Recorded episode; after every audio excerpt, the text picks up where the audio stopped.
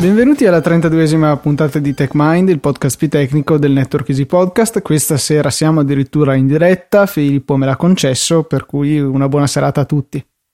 Buona serata, sì, per stavolta dai diciamo Luca, no scherziamo, ovviamente ci fa sempre piacere anche trasmettere le puntate in diretta per quelle persone che magari in questo momento sono connesse e vogliono sentirci parlare live, ecco. Sì, le ultime puntate c'erano stati alcuni inconvenienti ecco, che ci avevano impedito di eh, fare la vera e propria trasmissione in diretta, che come dice giustamente Filippo è sempre interessante. Ci è stato chiesto da Francesco, lo sviluppatore dell'applicazione Libretto, che ci è molto piaciuta, tant'è che ne abbiamo No, in Easy App non ne abbiamo ancora parlato perché eh, avremmo rotto l'NDA che avevamo con lui. No, in realtà non c'era nessuna NDA, però semplicemente l'applicazione non era ancora uscita, per cui non ci sembrava il caso di parlarne ancora in diretta. Eh, io per sbaglio stavo per parlarne, Fede mi ha zittito giustamente e però comunque hanno eh, abbondantemente parlato dell'applicazione eh, di Francesco nell'ultimo pausa caffè in cui lui è stato anche ospite molto interessante sempre molto bello sentir parlare uno sviluppatore italiano di quella che è la sua esperienza sull'App Store. E eh, lui stesso ci chiedeva una curiosità riguardo al sistema di statistiche che eh, io e Filippo abbiamo messo insieme per i suoi tweak, che magari potrebbe essere un argomento interessante perché credo che Filippo non sia l'unico a raccogliere statistiche di utilizzo del proprio software e potrebbe essere interessante anche per gli utenti sapere quali dati vengono mediamente collezionati dagli sviluppatori riguardo al proprio dispositivo e ai propri utenti in generale. Sì, beh, iniziamo col dire che eh, come hai detto te Luca, non sono l'unico e non sono nemmeno il primo perché eh, ci sono sviluppatori che tracciano i propri utenti mh, fin dal, dall'inizio del, del, del, market, dei tweak, del, delle applicazioni su Cydia e non. E l'altra cosa che è importante dire è che il tipo di tracking che viene effettuato per le applicazioni Cydia, ovvero in questo caso e sarà quello che descriveremo noi, e eh, quello sull'App Store è mh, abbastanza diverso, ehm, soprattutto grazie ad alcune modifiche apportate da Apple nelle ultime versioni del suo sistema operativo. Ma andiamo con ordine. Eh, prima di tutto parliamo di eh, come solitamente gli sviluppatori di tweak eh, e o applicazioni su, su, presenti su Cydia eh, raccolgono statistiche riguardo i propri utenti. Eh, I metodi sono principalmente due. Eh, il primo è mh, mm, legato a un sistema di licenze, il secondo invece è mh, mm, puramente a fini statistici, che è quello eh, che, che, ho implementato io con l'aiuto di Luca per la parte web su, sul server, di cui parleremo dopo. E mh, mm, proprio per il fatto che ehm, questo sistema, eh, questi metodi sono implementati all'interno di, di un tweak, la raccolta delle statistiche avviene nel momento in cui eh, viene riavviata la Springboard per la prima volta dopo l'installazione del tweak. Infatti, ehm, il sistema va a controllare se eh, non sono già state raccolte le statistiche e in tal caso va a raccogliere tutti questi parametri, tutti questi parametri e li invia a, al mio server ehm, per appunto eh, poi essi vengono inseriti all'interno del database e vengono consultati in seguito. Quindi diciamo dati... che in ogni caso sono dei dati che non portano all'identificazione della persona, ma semplicemente alcuni dati tecnici relativi al dispositivo. Sì, infatti, eh, in realtà c'è un dato, ovvero l'UDD, il, fam- il famoso UDD, che viene raccolto per, um, per appunto essere inserito nel database ma eh, e questo può essere diciamo qualcosa di identificativo come dice il termine stesso ma tutti gli altri dati sono eh, la versione del sistema operativo la build eh, la versione del framework or foundation che appunto ci aiuta a identificare anche le versioni minori del sistema operativo eh, e il modello eh, del, del dispositivo stesso ehm, l'UDD viene raccolto principalmente per un motivo, per poter determinare gli utenti pirata e gli utenti legittimi. Eh, è necessario l'UDD perché l'unica maniera che, mm, che appunto attraverso la quale eh, lo sviluppatore che pubblica i propri prodotti sul Cydia Store ha la possibilità di verificare la legittimità o meno dei propri utenti è proprio attraverso l'UDD eh, perché tutti gli acquisti effettuati attraverso Cydia Store sono legati all'account a, vo- a, cui a sua volta eh, sono collegati diversi UDD, ovvero eh, gli identificativi dei, dei, nostri dispositivi. Se ricordate, infatti, quando effettuate il jailbreak e, e, e acquistate per la prima volta un'applicazione su Cydia oppure create l'account eh, sul Cydia Store collegandovi col vostro account eh, Facebook o, o, Amazon se non sbaglio, eh, anzi no mi sbaglio ovviamente, l'account Google. Um, Ma forse è stato aggiunto anche un terzo metodo di login. Se non sbaglio, l'ultimo jailbreak che avevo fatto mi ero stupito di vedere qualche cosa in più. Amazon comunque è presente per la gestione dei pagamenti come esatto. alternativa a PayPal. Sì, infatti eh, Amazon fa parte delle due alternative per i pagamenti. Eh, tra l'altro, pagando con Amazon abbiamo la possibilità di inserire i nostri dati per il pagamento solamente una volta perché Amazon consente a Sauric, o meglio, consente agli sviluppatori esterni di cachare un, un token, se vogliamo, eh, che permetta l'autenticazione anche mh, mm, a distanza di tempo e quindi che permetta il pagamento attraverso Amazon senza dover inserire i dati del login. Questo non avviene attraverso PayPal. Chiusa parentesi. Eh, appunto, stavamo dicendo, eh, una volta che ci colleghiamo col nostro account Facebook eh, o Google, eh, abbiamo la possibilità di eh, collegare eh, il nostro dispositivo, quello presumibilmente su cui abbiamo creato l'account, all'account stesso. E c'è un limite di dispositivi per ogni account che è stato alzato da, da Sauric, ma l'abbiamo già ricordato, dovrebbero essere o 10 o 20 addirittura dispositivi. E mm, appunto, quando andiamo ad acquistare eh, un'applicazione sul Cydia Store, eh, se lo sviluppatore dell'applicazione stessa vuole verificare la legittimità o meno del, dell'utente, può farlo solo attraverso eh, la verifica dell'identificativo del dispositivo dell'utente. Perché non può eh, risalire direttamente all'account che ha comprato tale applicazione perché questi dati sono disponibili solamente a Sauric presumibilmente.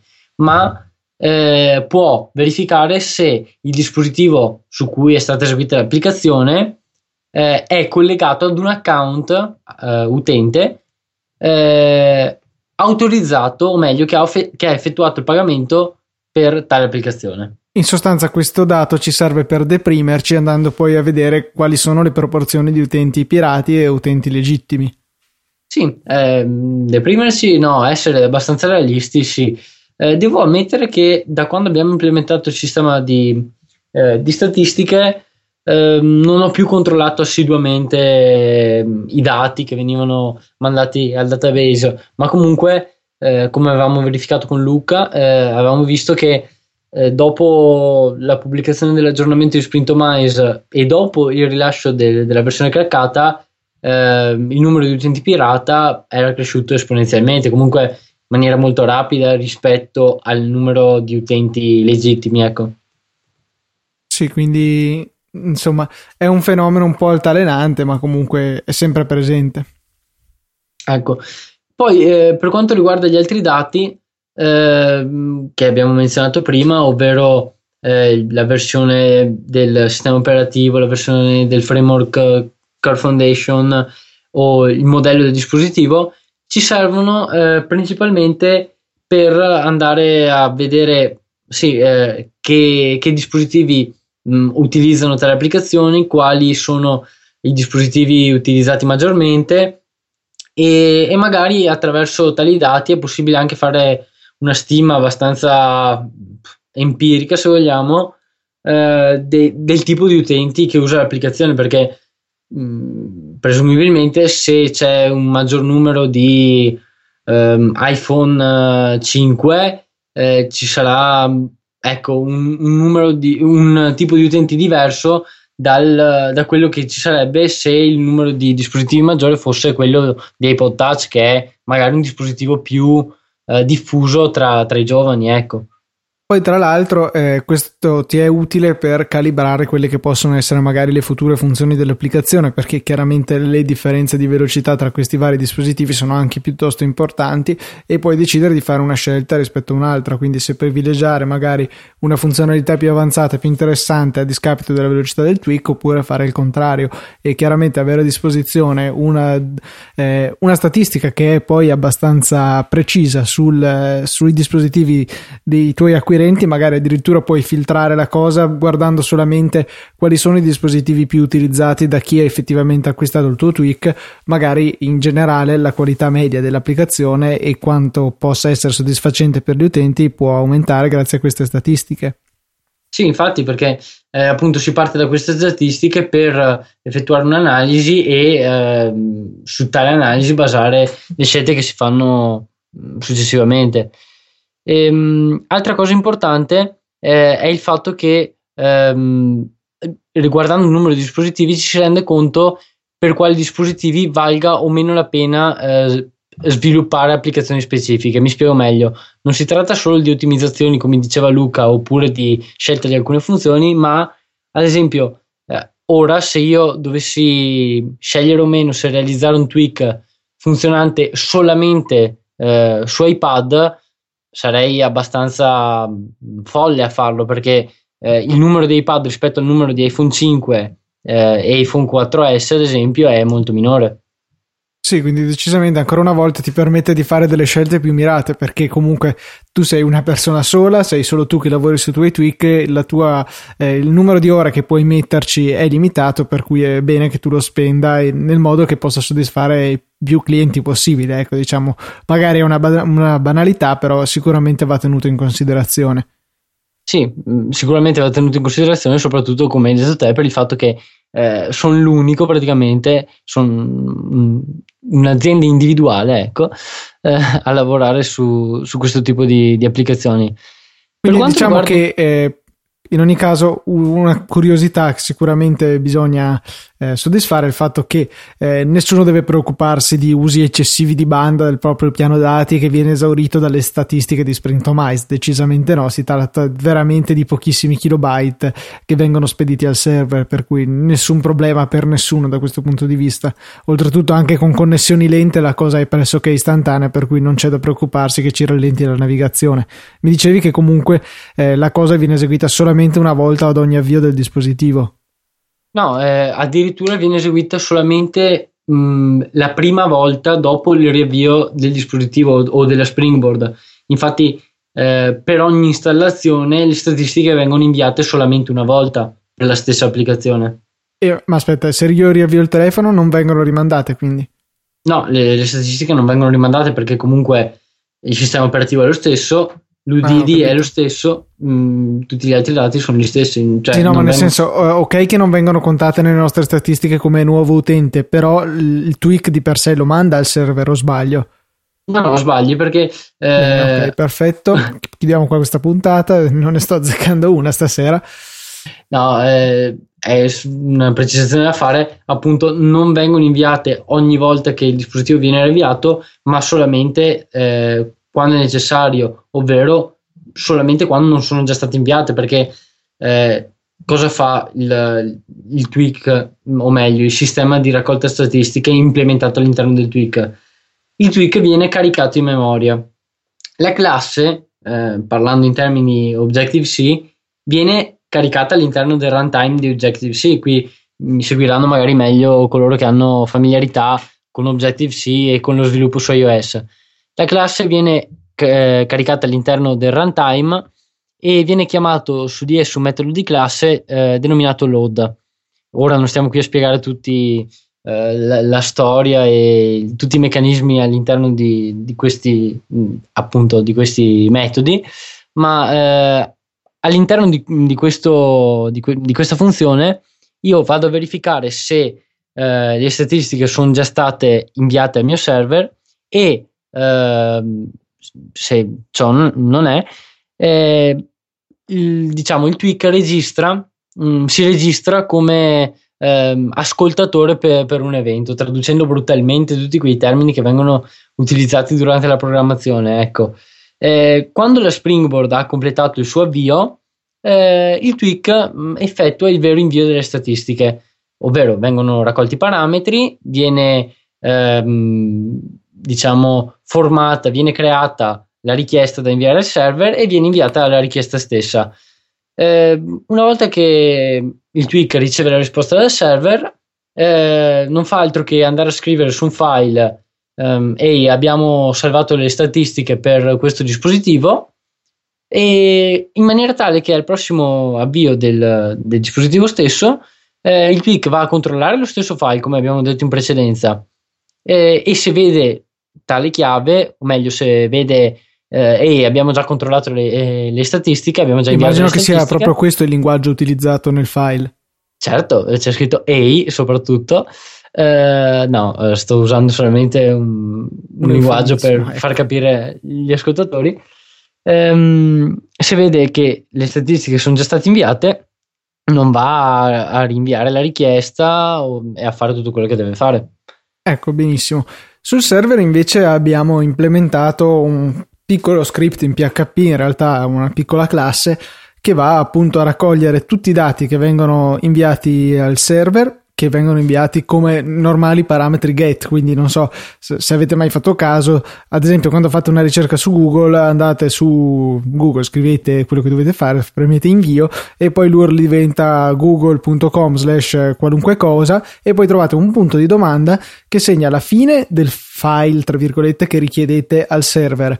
E poi tutta una serie di parametri, per esempio Q uguale e poi quello che avete scritto nella barra di ricerca, che probabilmente sta per query, cioè la chiave di ricerca che intendete usare e poi insomma appunto i vostri termini, di modo che eh, gli script presenti sui server possano interpretare la vostra richiesta.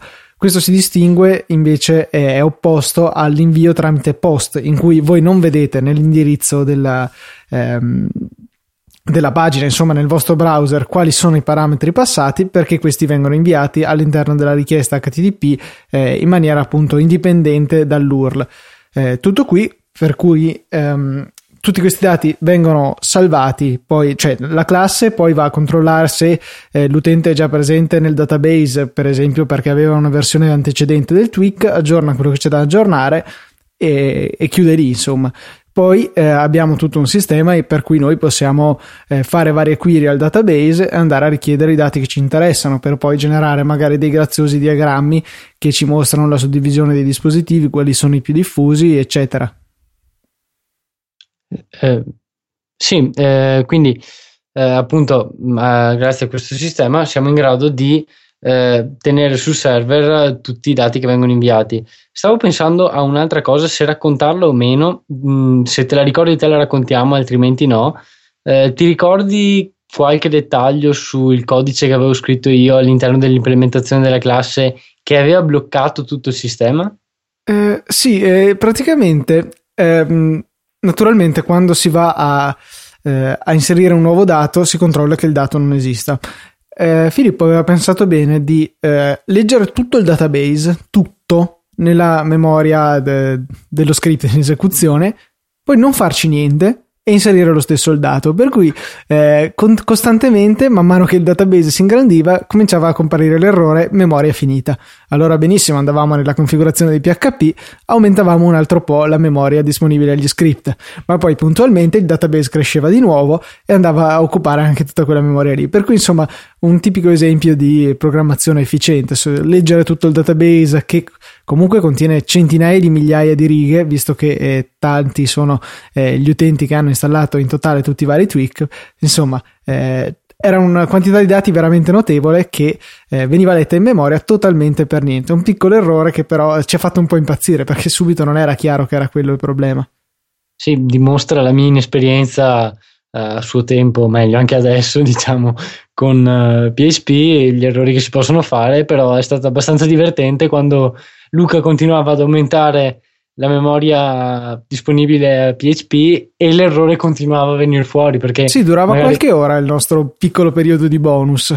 Sì eh, qualche ora tipo um, non so un paio di controlli controlli mm, intendiamo visualizzazioni sul sito uh, delle statistiche eh, dopodiché eh, lo stesso errore ricompariva eh, Luca aumentava nuovamente la memoria finché non, non si è accorto appunto lui stesso che, uh, che appunto stavo facendo questo errore che eravamo sul punto di tutto. comprare l'intera inter- infrastruttura di Amazon per tutto il suo cloud computing per gestire eh, questo utilizzo di memoria molto intenso insomma eh, però ecco poi per fortuna ce ne siamo accorti prima e abbiamo potuto risparmiare qualche miliardo di dollari sì, ecco, giusto tanto per far capire. Direi che comunque il servizio è in vendita per qualunque altro sviluppatore che fosse interessato. La cifra del costo è praticamente prendete un telefono col T9, scrivete Filippo Bigarella, come se lo scriveste col T9, e quella è la cifra.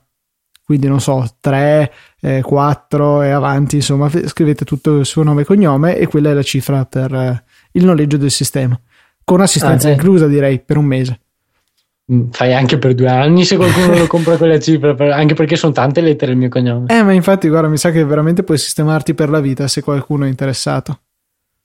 Se, speriamo, no, dai. A parte gli scherzi, eh, pensavamo di, di, renderlo disponibile anche ad altri sviluppatori, ma ovviamente eh, non è ancora mh, mm, pronto, diciamo, cioè ci sono delle migliorie da fare, soprattutto per quanto riguarda l'accesso alle statistiche eh, e la modifica di esse, la gestione di esse all'interno del database.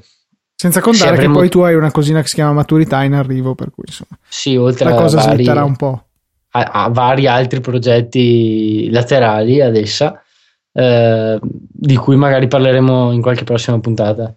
Invece, eh, oggi pomeriggio mh, mm, mi hai scritto tutto contento che eri riuscito da, da buon pirata a, a ripare il nuovo album di Daft Punk direttamente da iTunes perché eh, ovviamente non sopporti comprare le cose in maniera legale eh, e hai preferito da buon pirata appunto lo ripetiamo anche perché è proprio una bella frase da dire eh, eri riuscito a mm, salvarti lo streaming a registrarlo mm, con qualche tecnica strana allora, spiego come ha funzionato la cosa. Eh, è uscito ieri sera no? eh, lo, la possibilità di ascoltare in streaming da iTunes il uh, nuovo album dei Daft Punk, per cui c'è stata una grande attesa, un grande hype e io ero molto interessato a ascoltarlo. Eh, ieri sera volevo andare a dormire ehm, e oggi l'unico momento che avrei avuto a disposizione per ascoltare l'album era in palestra. In palestra il wifi c'è ma la password e non, non l'ho mai chiesta, ecco per cui non, è, non, avevo altro internet se non il 3G che tra l'altro questo mese mi sta andando abbastanza stretto. Per cui ascoltare in streaming in 3G qualora fosse possibile non era un'opzione. Allora ho pensato bene di lasciare eh, la notte il Mac a registrare lo streaming di modo che la mattina dopo mi sono ritrovato il file pronto l'ho messo sull'iPhone e me lo sono ascoltato oggi in palestra.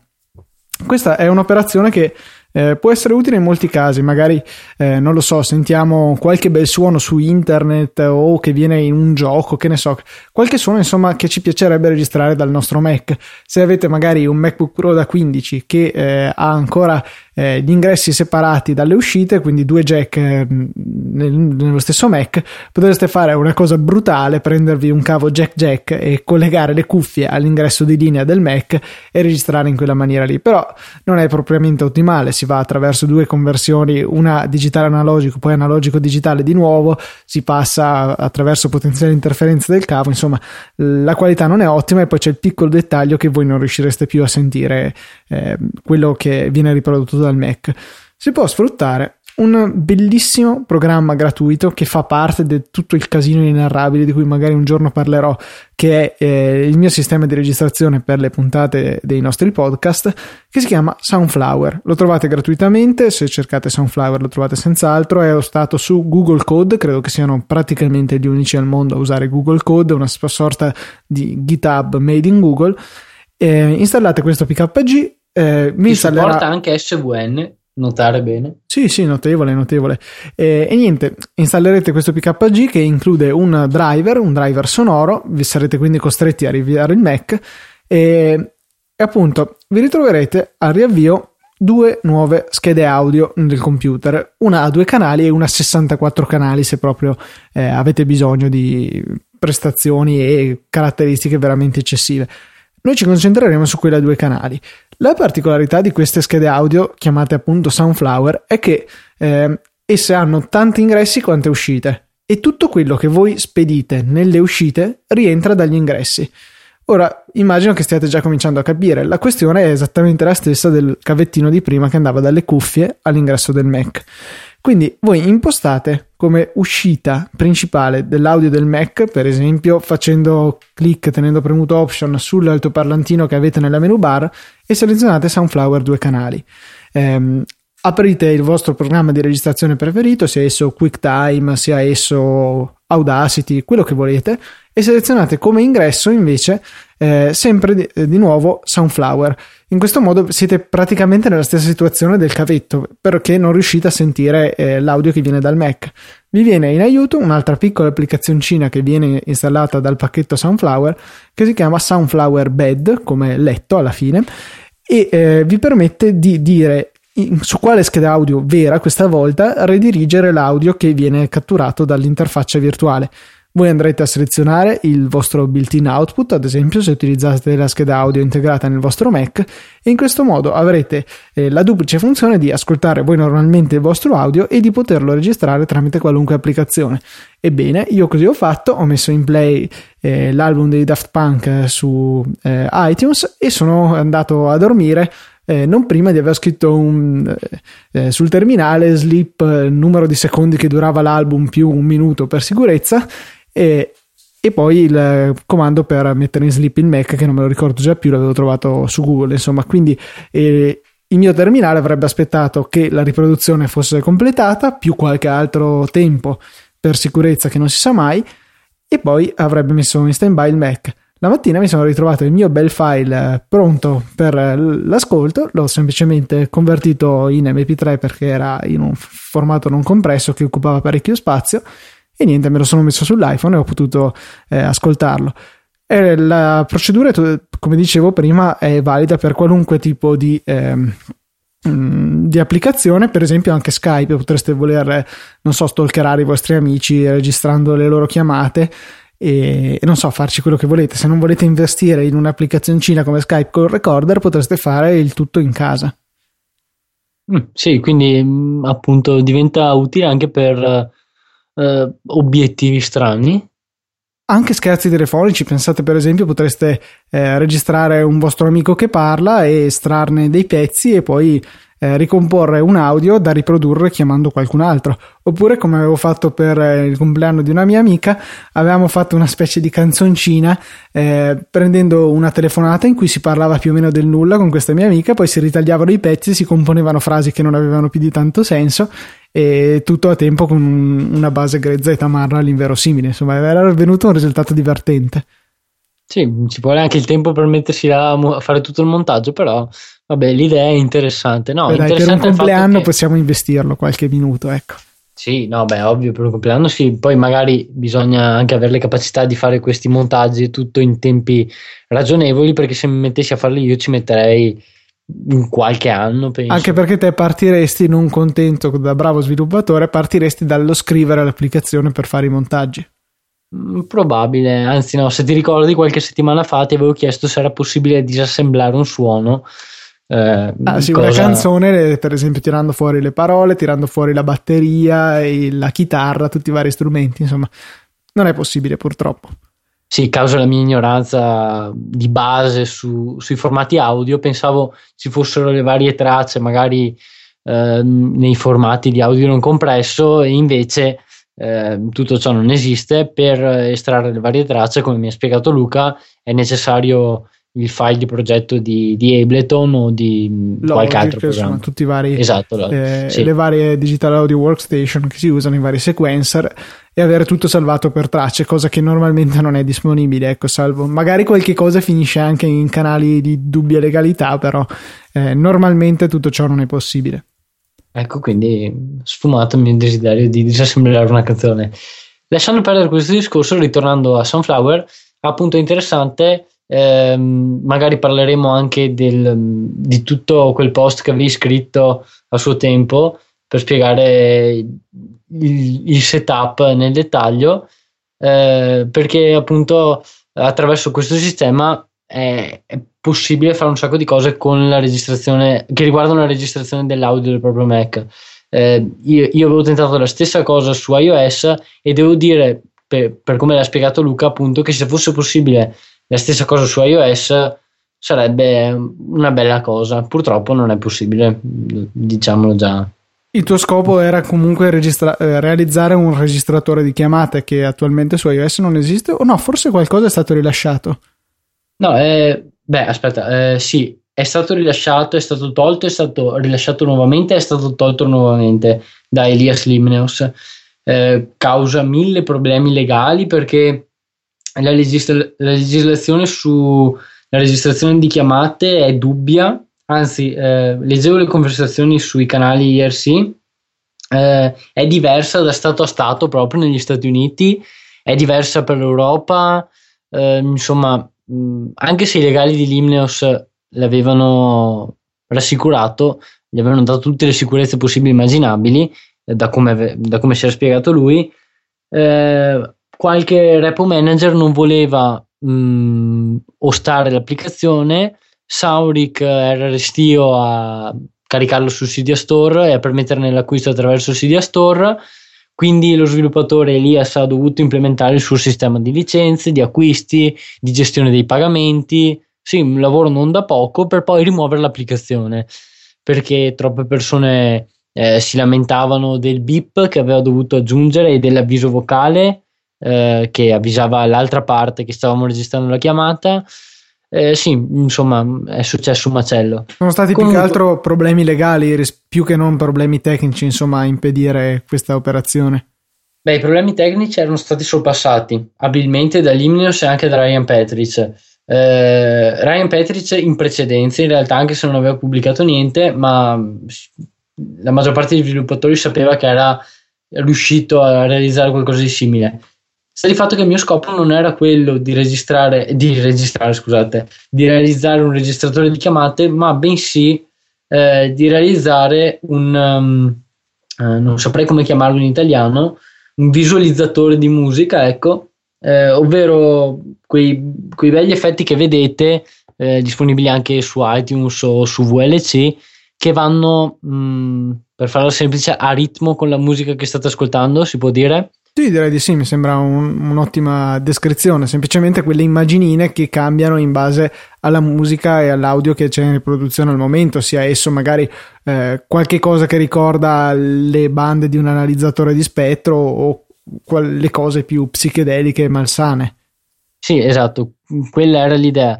Il problema è per come viene gestito l'audio delle canzoni all'interno dell'iOS eh, e per il fatto che mh, mm, alla fine non ero riuscito a, deter- a determinare il percorso esatto, eh, o meglio, non ero riuscito a determinare il metodo esatto per intercettare in tempo reale eh, i byte che venivano poi riprodotti dal dispositivo. Eh, proprio perché l'unico metodo che avevo trovato eh, faceva laggare non di poco mh, tutta la riproduzione e soprattutto considerando che poi eh, a mh, tali dati, eh, quelle sequenze di, di bit, byte, scusate, essere applica- dovevano essere applicate varie tras- trasformazioni e, e trasformate in termini più, più specifici, eh, tutto questo diventava incredibilmente lento eh, e la generazione del grafico non poteva avvenire in tempo reale, anzi avveniva in tempo circa 50 volte maggiore al tempo totale del, del brano. Sì, quindi una canzone di un minuto durava quasi un'ora, poche sì, parole. Circa. Sì, veramente efficiente, devo dire. Non vedo l'ora di poter scaricare la tua nuova beta che, che permetta di fare questo, insomma. Grazie Luca per l'ironia, mm, non doveva mancare come al solito. Eh, per forza, ormai è proprio questione di contratto. Direi che anche questa puntata di TechMind volge ormai al termine, vi ringraziamo per l'ascolto, vi ricordiamo ancora una volta tutti i vari canali tramite cui potete contattarci, direi che quello primario è il nostro account di Twitter eh, che si chiama TechMind Podcast, abbiamo la mail che è techmind.it abbiamo la casella postale, no, quella direi che non ce l'abbiamo, neanche piccioni, niente, non possiamo accettare questo genere di comunicazioni, però insomma le varie fu- comunicazioni in forma elettronica invece quelle le abbiamo più o meno tutte. Per cui con l'augurio di una buona settimana, un saluto da Luca Zorzi e da Filippo Bigarella. Ciao a tutti.